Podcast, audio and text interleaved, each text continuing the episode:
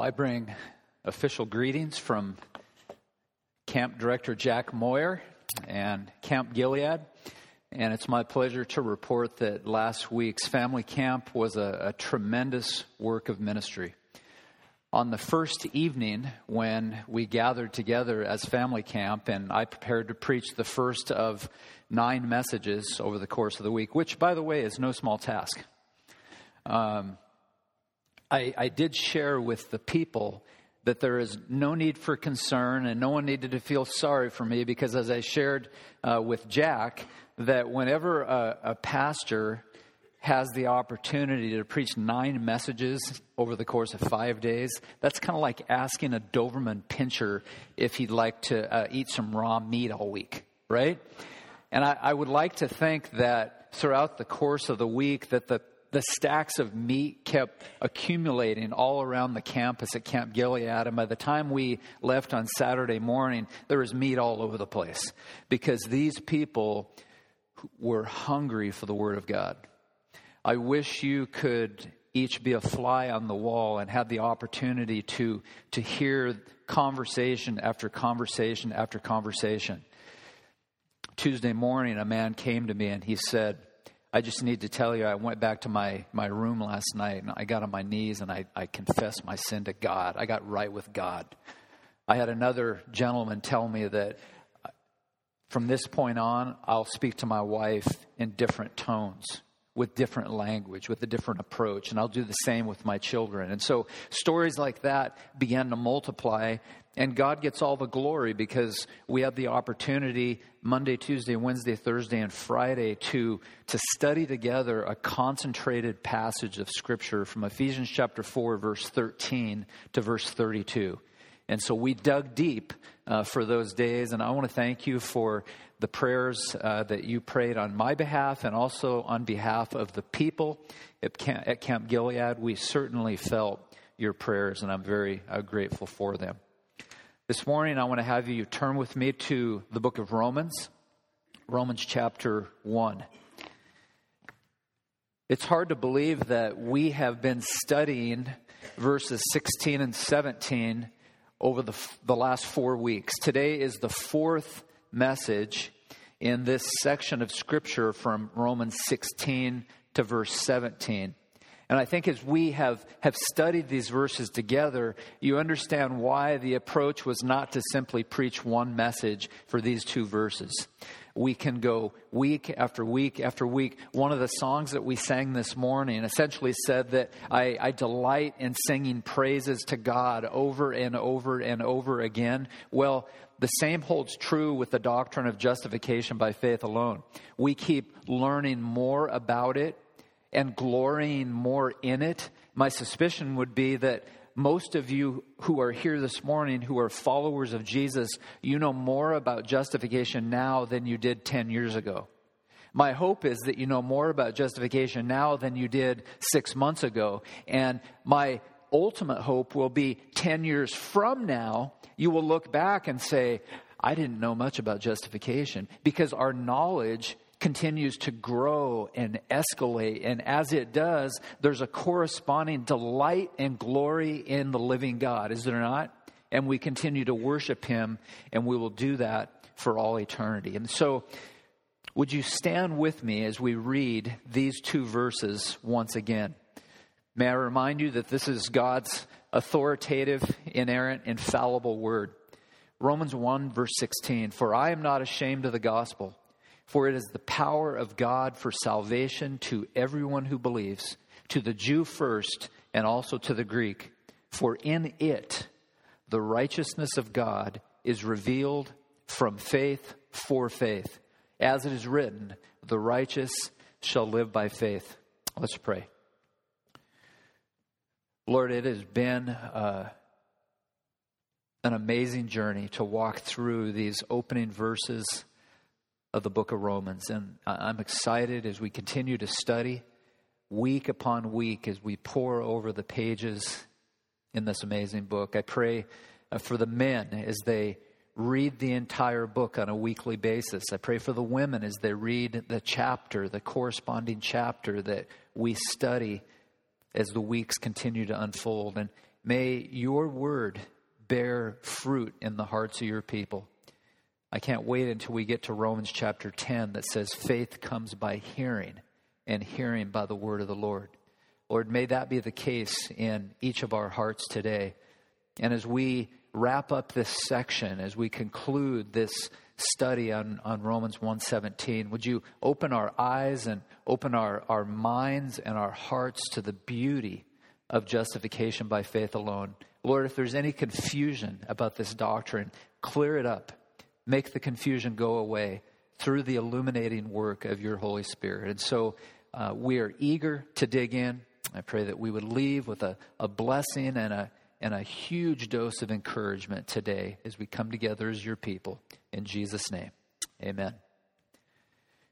Just to review in Romans chapter 1, verses 16 and 17, we have seen that Paul has set forth four statements he has put four statements on the table, and we go all the way back to four weeks ago, and we saw the first statement was this in verse 16 I am not ashamed of the gospel. I had a chance to, to visit with a young man, I believe he was 14 or 15 years of age, a football player at Camp Gilead, and he had a black shirt. And the white letters said, I am not ashamed of the gospel. We became friends really quick. Statement number two, also in verse 16 the gospel is the power of God for salvation to everyone who believes. Statement number three, in verse 17, the righteousness of God is revealed in the gospel. And then last week we looked at the fourth statement, and it's the culminating statement where Paul says, The righteous shall live by faith. And in an, in a, an effort to understand this critical fourth statement, last week we put our hand to the plow by examining this statement with four very important headings. First, we looked at the context, and this is the not only the biblical context, but also the historical context. We learned that there was a culture that was dominated with a works view orientation to salvation. And we turned our attention especially to the 16th century and hundreds of years that led up to the 16th century, where the Roman Catholic dogma or the Roman Catholic teaching concerning justification by faith was the standard teaching of the day, was it not?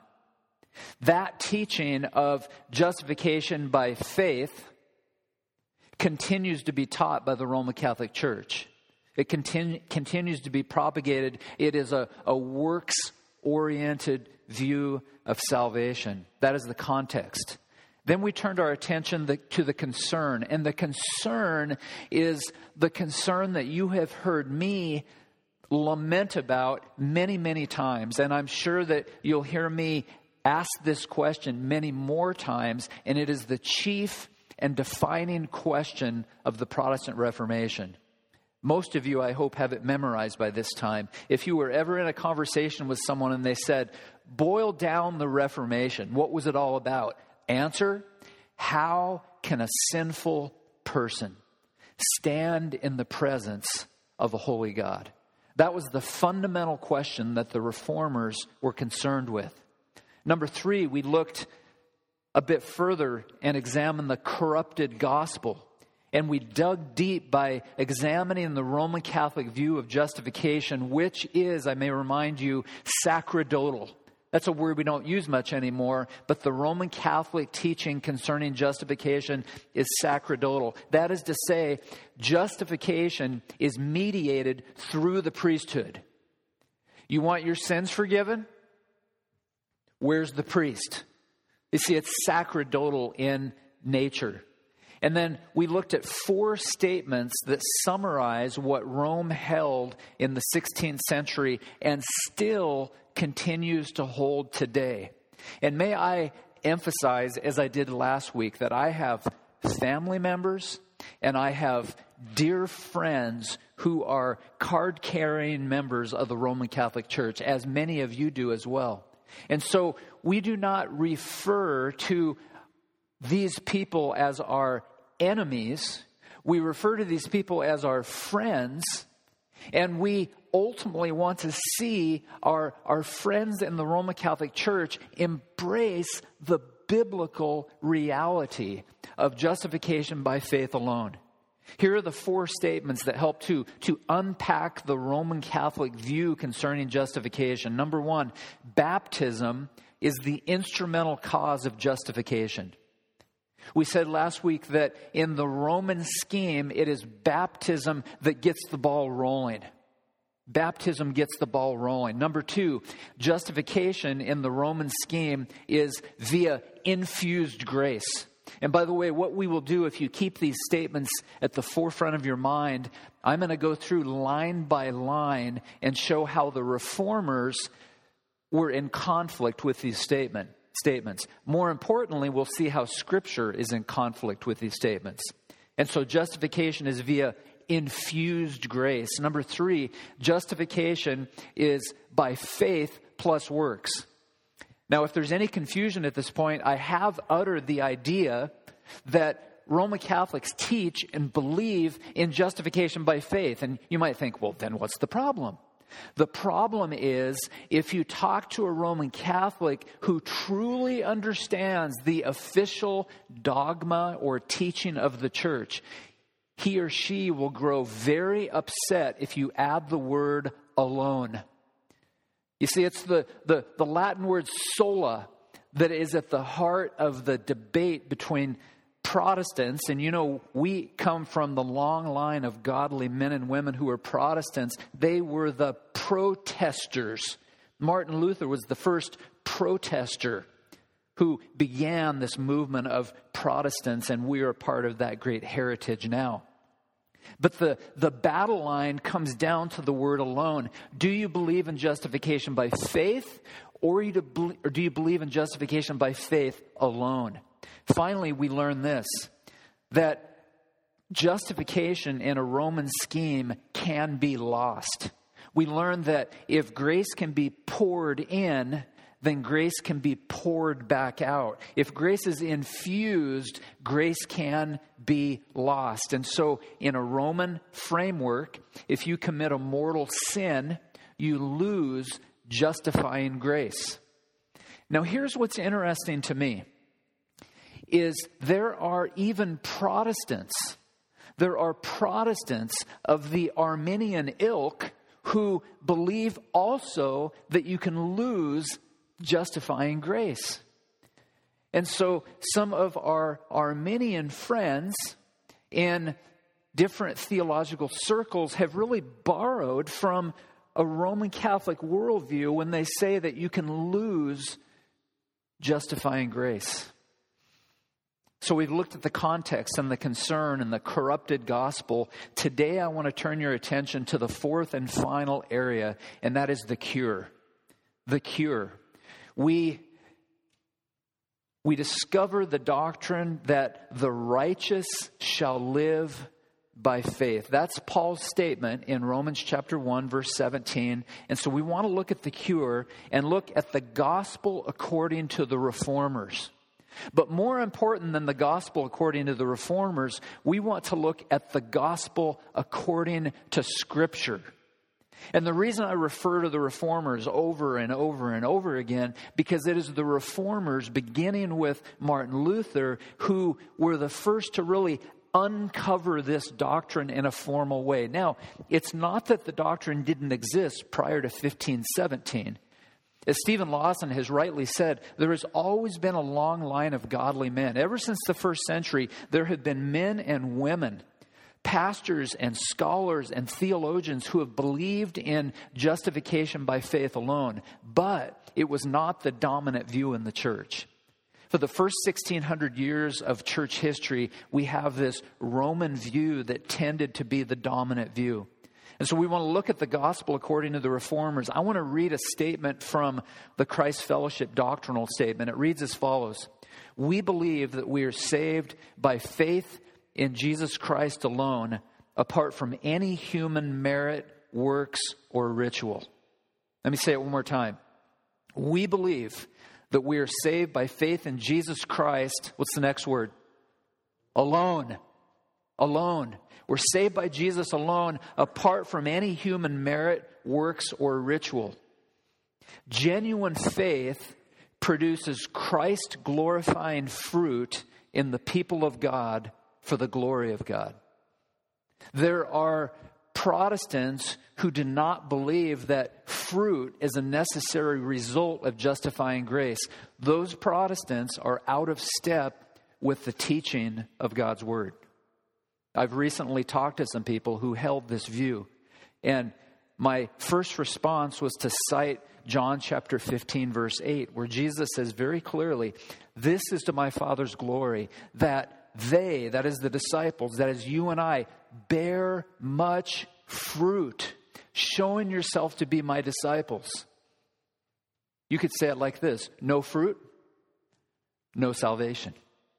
No fruit, no salvation. You say, I thought we were saved by faith alone. We're saved by faith alone. And the, the, one of the, the battle cries of the re- reformers was this that we're saved by faith alone, but faith is not alone. You say that makes no sense. We're saved by faith alone, but that faith doesn't just sit there. Because it's a supernatural faith, where do we get that faith? Ephesians 2 8 says it's a gift from God. And when we are when we are recipients of that gift, what happens? Justifying grace explodes and it bears fruit to the glory of God. And so by definition, every follower of Jesus will and will love to bear fruit to the glory of God. Let's look at the Reformation doctrine of justification. Martin Luther said this. He says, justification, it, justification by faith alone is the article upon which the church stands or falls. And so if you're, if you're wondering why you hear so much about justification from this pulpit, it's for this reason. That if we get this one wrong, we fail as a church. If Protestants get this one wrong, we fail as a church. You see, there, there are several doctrines that we can agree to disagree on one of my favorites. We can agree to disagree on eschatology. We can agree to disagree on the timing of the rapture. We can agree to disagree on, on when and how the millennial reign of Christ will, will play out. Now, for my own self, I have very specific views about each one of these areas of theology, and some of you may have different views. But the beauty of it is we can walk out to our cars and be arm in arm. We're a band of brothers, we're a band of sisters, and we can agree to disagree in eschatology, can we not? We can agree to disagree on a host of, of theological topics, but this is one that there is no room for disagreement on. If we miss the gospel, we miss everything. If we miss justification, our whole theological foundation comes crashing to the ground.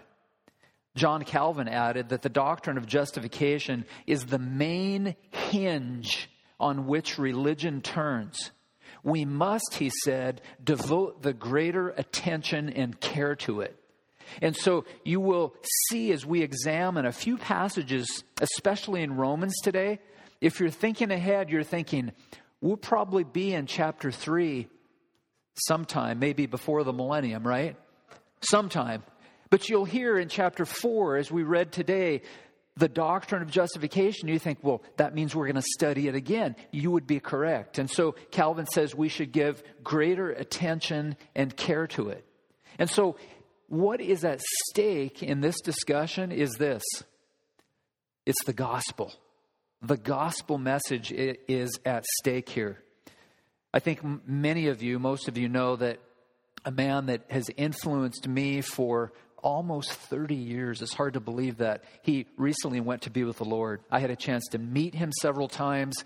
Uh, my son Nathan and I have had a chance to just sit down and visit with him, and he's signed Nathan's Bible and one of his books, and I have his signature in my Bible, and he's a man that I, I just loved with all of my heart. Broke my heart when he went to be with the Lord, but it's our loss and his gain, right? His name is R.C. Sproul. And R.C. Sproul said this about justification. He said, Justification is that act by which unjust sinners are made right in the sight of a holy God. Justification means being made right before God. Justification is how sinners are enabled to stand before a holy God. One of my favorite things, and I think it's one of my wife's favorite things to do now, is to is to take walks, and we love to walk around Green Lake. Well, yesterday I met my dear friend John for his birthday. He came across from Eastern Washington, and we went to a concert together. And uh, before he got there, I did my typical walk around Green Lake. I love to walk around Green Lake. And as I'm walking around Green Lake, I see person after person after person. I think there's more dogs than persons, but um, lots of dogs and lots of people. But here's my thought how many of these people need justifying grace? As I saw two girls walking hand in hand, as I saw two boys walking hand in hand is I saw people in all manner of, of, of outfits and hairstyles and piercings and you name it. I couldn't help but wonder how many of these people need justifying grace. My suspicion would be many of them, if not most of them. And for me, it was quite an eye opener to go from the whole week at Camp Gilead and seeing a bunch of Doberman pinschers eating the meat, and then going to Green Lake and seeing people who need the Savior. What a contrast! What a contrast. I want you to think about justification, and we have a, a, a, a chart here on PowerPoint. There we go. And I want you to think about this gospel according to the reformers and according to the scripture as having two components. And you can see justification is comprised, first of all, as God who thinks of our sins as forgiven. He thinks of our sins as forgiven. And I got nothing from that. Think about that. If you are justified, your sins are forgiven.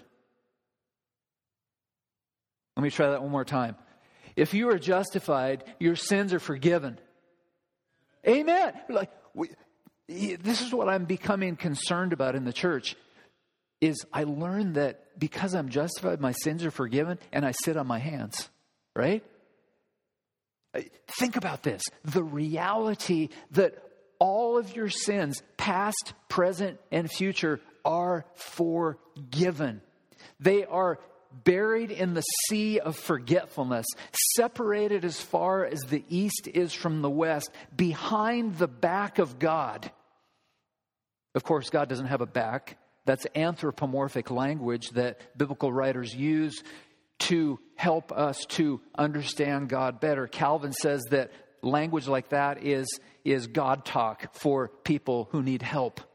And so one aspect of justification is that God thinks of our sins as forgiven, but the other aspect of justification is that God declares us to be righteous in His sight. Now, here's the crucial distinction, and it may be the most important thing that, that we review today. If I were to ask you, and I'm not asking you, but if I were to ask you, how many of you are righteous? Don't answer.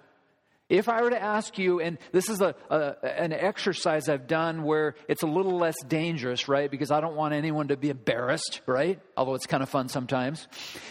How many of you are righteous?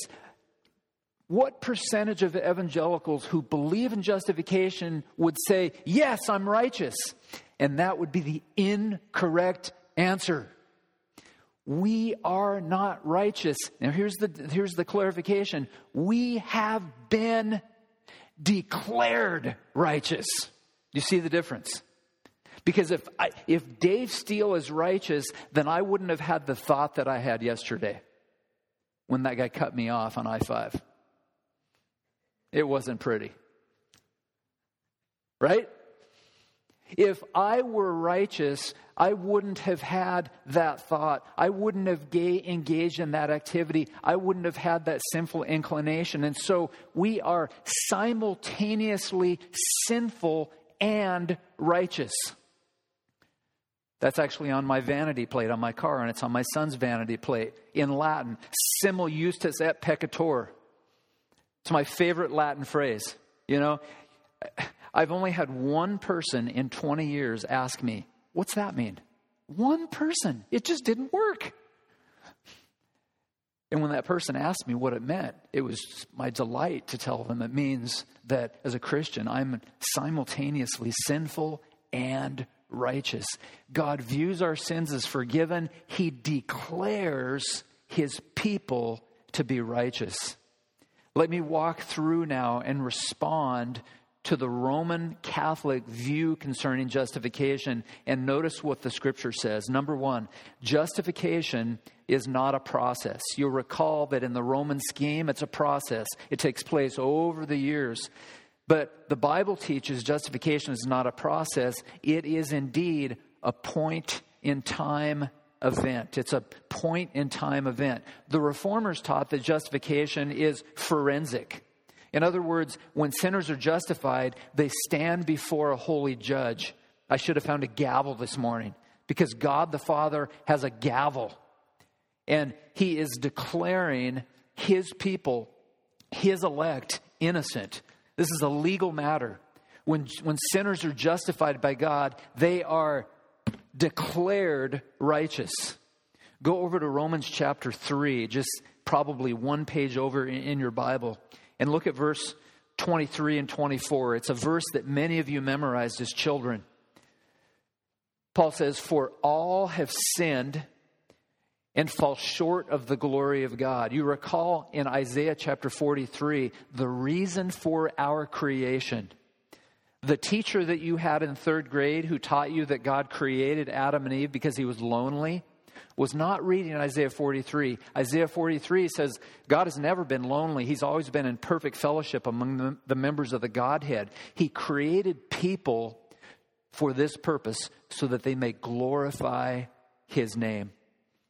And that gives great meaning to this verse for all have sinned and fallen short of the glory of God and are justified by his grace as a gift through the redemption that is in Christ Jesus.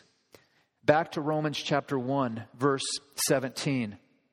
That word justified, the just, the, the righteous, means to declare righteous, to cause to be in right relation. It means to acquit, it means to remove guilt.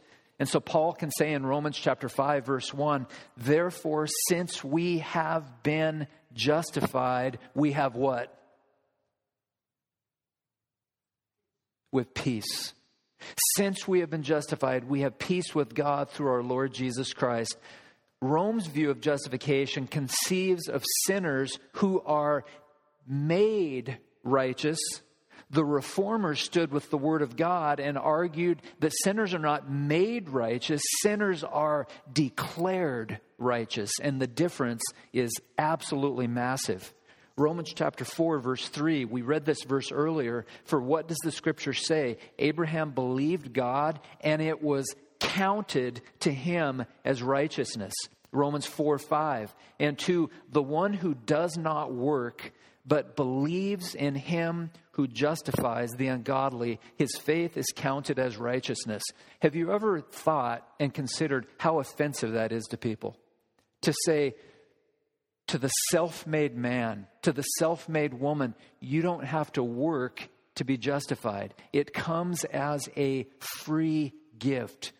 And so the gospel message strikes at the core of our pride and who we are as people.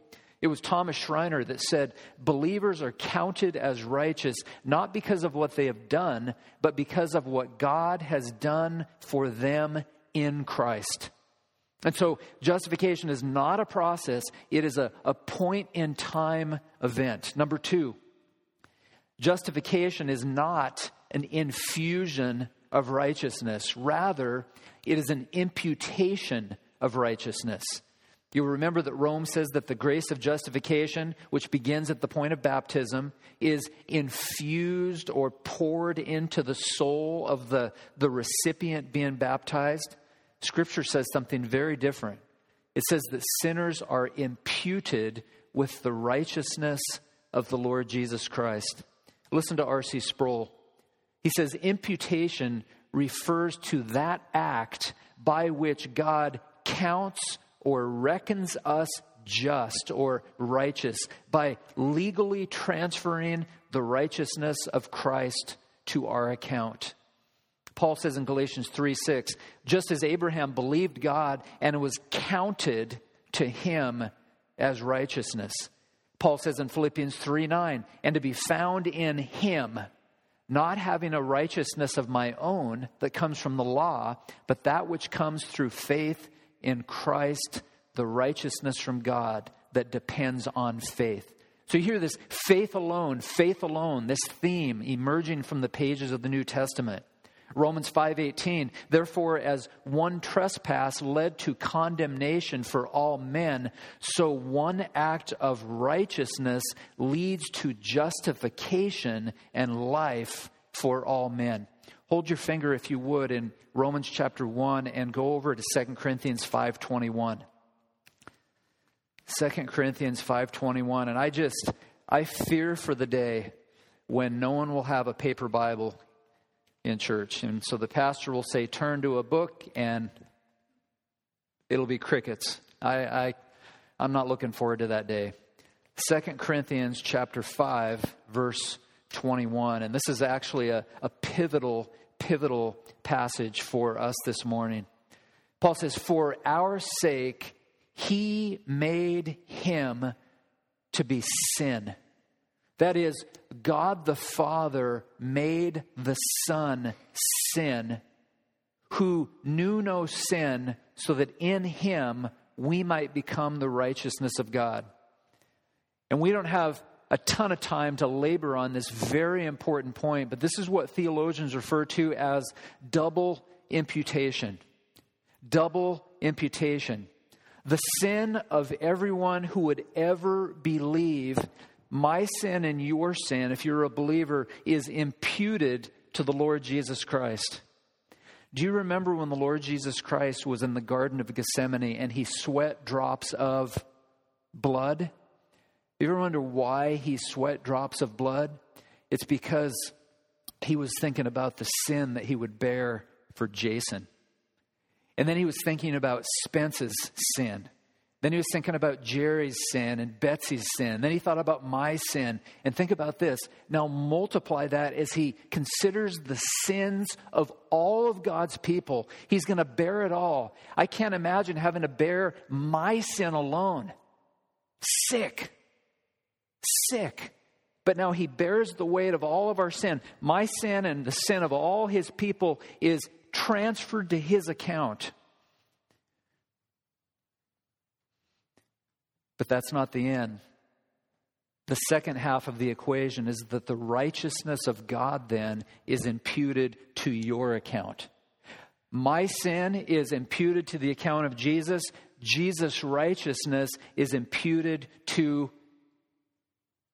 to your account and my account. It's what Luther used to refer to as the great exchange. And it's the greatest exchange that ever happened in the history of the world. Number three, justification is by faith alone. Justification is by faith alone. One writer says that they are counted righteous because they are united to Jesus Christ by faith. Galatians 2:16 we know that a person is not justified by works of the law but through faith in Jesus Christ. So we also believe in Christ Jesus in order to be justified by faith in Christ and not by works of the law, because by works of the law, no one will be justified. Do you remember the Judaizers in Galatia? The Judaizers are those guys that said you still need to get circumcised. You still need to, to obey every aspect of the law. Well, Paul comes along and he says that by faith in Christ is how we are justified, not by works of the law. By works of the law, no one will be justified. And so remember that, that Rome, historically and to this day, has taught and teaches that the instrumental cause of justification is baptism. The reformers, along with Scripture, teach that faith alone, faith alone, sola fide, is the instrumental cause of justification. Number four, and finally, justification can never be lost. And as I reviewed this point both yesterday and today, the thought entered my mind that we actually taught a class on the doctrine of perseverance of the saints. And it was a, either a 12 or a 13 week class.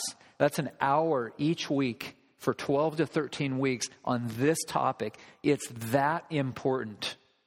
It's that important. And now I'm going to take about two minutes to uncover this very important doctrine that justification can never be lost. And in order to do that, I just want to have the Word of God speak for itself. And there are a multitude of passages, as you know, that help us to understand and embrace the doctrine of perseverance of the saints. And so I'm going to have you turn with me to John chapter 10 to look at the first one. I asked our friends at family camp last week, raise your hand if you have ever struggled with the doctrine of assurance of salvation. Or to make it more simple, how many of you have accepted Christ into your heart like a hundred times? You would not believe the number of hands that went up. This, this is epidemic in the church. It's epidemic in my life. I, I am certain that I became a Christian at least a hundred times before I was seven years old. Any of the rest of you can relate to that? It was, I, I, I, prayed the right prayer every time. It was, I understood the gospel as a little guy, right? Moms and dads, your children can understand the gospel. I understood who Jesus was at a very basic level. I understood that he was the God man. I understood that he was sent by the Father, that he lived a life I could never live, and he died a death I deserved to die. I understood all that. And I understood this above all that as a seven year old little kid, I was going to hell quickly. And I didn't want to go there. I heard about it from my Sunday school teacher. I heard it from my uncle, who was the pastor of our church. I heard it from my parents. I read about it in Scripture, and I don't want to go to hell. And so I would pray over and over and over and ask Jesus into my heart. J.D. Greear wrote a book, president of the Southern Baptist Convention, wrote a book about six years ago called Stop Asking Jesus into Your Heart. It's like, wow, I could have used that book 40 years ago. But what I did to kind of seal the deal is on July 4th, 1974, I knelt down by my bed and I prayed one last time and I said, God, this is the this is the day I'm gonna mark in my Bible. I still can't believe I did that like as a little kid. Like this is the time. It's like I talk now, right? This is the time I'm gonna mark in my Bible. I'm gonna draw Steve, I'm gonna draw a line in the sand. I mean this this is the point. And so on July 4th at Camp Gilead, I get to tell the people, this is my spiritual birthday. It just dawned on me. Like I've been a Christian for, I can't even do the math, a long time, since I was seven years old. We don't need to continually ask Jesus into our heart because the work he starts, he finishes. You see, we are building projects. We are building projects as Ephesians 4 teaches. And we are called to, to grow in the grace and the knowledge of our Lord Jesus Christ. So look at this first verse, John chapter 10, beginning of verse 27. Jesus says, My sheep hear my voice, and I know them, and they follow me. I give them eternal life, and they will never perish and no one will snatch them out of my hand. My Father, who has given them to me, which is rearticulated in John 17, is greater than all, and no one is able to snatch them out of the Father's hands. I and the Father are one. Here's what you will hear from other believers. I understand that. I understand that God won't leave me, but I can leave him. Is that what this passage says? It says, No one can snatch one of God's elect out of the sovereign Savior's hands. Go over to Philippians chapter 1. And again, this is just a, a cursory overview.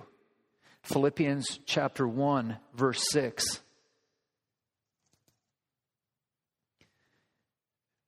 Paul the Apostle says, I am sure of this. Whenever Paul says he's sure about something, we stand up and listen. I am sure of this that he who began a good work in you, that is, God the Father, who began a good work in you, will bring it to completion at the day of Jesus Christ, all the way to the end of the New Testament, just prior to the book of Revelation. Look at Jude. Jude Only one chapter. And I want to read a few verses. First, in verse 1, and it's one that you may not normally consider to be a verse that helps us to understand perseverance of the saints or eternal security, but it certainly is. Jude, a servant of Jesus Christ and brother of James, to those who are called, that is the effectual call, beloved in God the Father, and kept for Jesus Christ. Go all the way to the end, to verse 24. Now, to him who is able to keep you from stumbling. Now, to him who is able to keep you from stumbling and to present you blameless before the presence of his glory with great joy, to the only God, our Savior, through Jesus Christ our Lord, be glory, majesty, dominion, and authority before all time and now and forevermore. The doctrine of the perseverance of the saints is an important aspect of the gospel. Let me encourage you if you have trusted Christ, you never need to ask Jesus into your, your heart again. You never need to re up on your Christian faith. We just need to grow in our Christian faith. And so we have seen two answers to the question of the 16th century. And it's also a question for our day. How can a sinful person stand before a holy God? We've seen the answer of the Roman Catholic Church, and that is that we're saved by faith plus works. And we've seen the answer of the reformers, which is the answer of Scripture, and that is we believe that sinners are justified by faith alone, nothing more and nothing less. And here's the bottom line. And I was reminded of this yesterday as I wandered around Green Lake and then as I migrated downtown. People everywhere are broken. People everywhere are hurting. People in Everson and Nooksack and Sumas and Lynden and Bellingham are working and are, are, are wounded and hurting. They're broken. These people have sin that has separated them from a holy God. This sin has alienated them from God. And this sin rightly invites the almighty wrath of God. And I'm convinced of this that the default position, the, the natural response of the creature who discovers that he or she is an enemy of God, that he or she is separated from God, that he or she is broken and lost and without hope and without God, the default, the default response is to try to do something to earn favor in the eyes of the Holy God. That's exactly what Luther did before he became a Christian. He tried to merit favor in the eyes of God. And all of those attempts, all of Luther's attempts, all of his fasting, spending the night in the snow without blankets, scratching his back with these objects that caused him to itch throughout the day, all of the works that he did, it was all man based righteousness that did not merit favor in the eyes of a holy God. John Bunyan, the author of Pilgrim's Progress, he, he addresses the, the problem, the propensity for people like us to try to earn favor in the eyes of a holy God. Here's what he says He says, One day as I was passing into the field, this sentence fell upon my soul Thy righteousness is in heaven. And I thought, that I saw with the eyes of my soul Jesus Christ at God's right hand, there I say was my righteousness, so that wherever I was or whatever I was doing, God could not say of me, He lacks my righteousness, for that was just before Him. I also saw, moreover, that it was not my good frame of heart that made my righteousness better, nor yet my bad frame that made my righteousness worse, for my righteousness was Jesus Christ Himself. You see, Bunyan got it. And John Piper says this of John, Bunyan's discovery of justification by faith alone. He says, quote, For Bunyan, it was the end of years of spiritual torture and uncertainty. He says, What would your people give to know for sure that their acceptance and approval before God was as sure as the standing of Jesus Christ, his Son? My question is today have you come like Bunyan's character in Pilgrim's Progress? Have you come with a load of sin? Does sin have a stranglehold on your life? Do you believe? And next week, we're going to make the point that what we believe really matters. It really matters. And so today is the day of salvation. The, the gospel of Jesus Christ is your only hope. Your only hope is to be justified by faith alone. And this is what I think is going to happen in the life of our church. I think in the days ahead, we're going to see people trusting Christ. That's my anticipation that the hurting, hopeless people of Whatcom County will begin to hear the gospel primarily through your example and through your proclamation, and they will come to Christ Fellowship and once again hear the gospel, and many people will come and receive salvation by grace alone, through faith alone, all to the glory of God alone. Let's pray together. Father, it's been a special morning where we can partake of the Lord's Supper and also be reminded of the importance of justification by faith alone.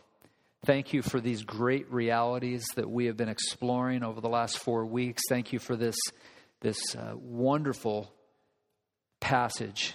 We've learned so much, and I thank you that the, the growth continues in the hearts of men and women and boys and girls. May we continue to grow in our love for the Word of God, for theology. May we continue to grow in our love for the Savior. Lord, I pray for, for anyone here today who is not yet a believer that they have heard the gospel clearly and that they have understood that there's nothing that they can do to merit favor in the eyes of a holy God. We turn our attention to the book of Acts, where the men asked, What must we do to be saved? And the response they received was, Believe on the name of the Lord Jesus Christ, and you will be saved. Thank you for the free salvation that is ours in Christ. In his name we pray. Amen.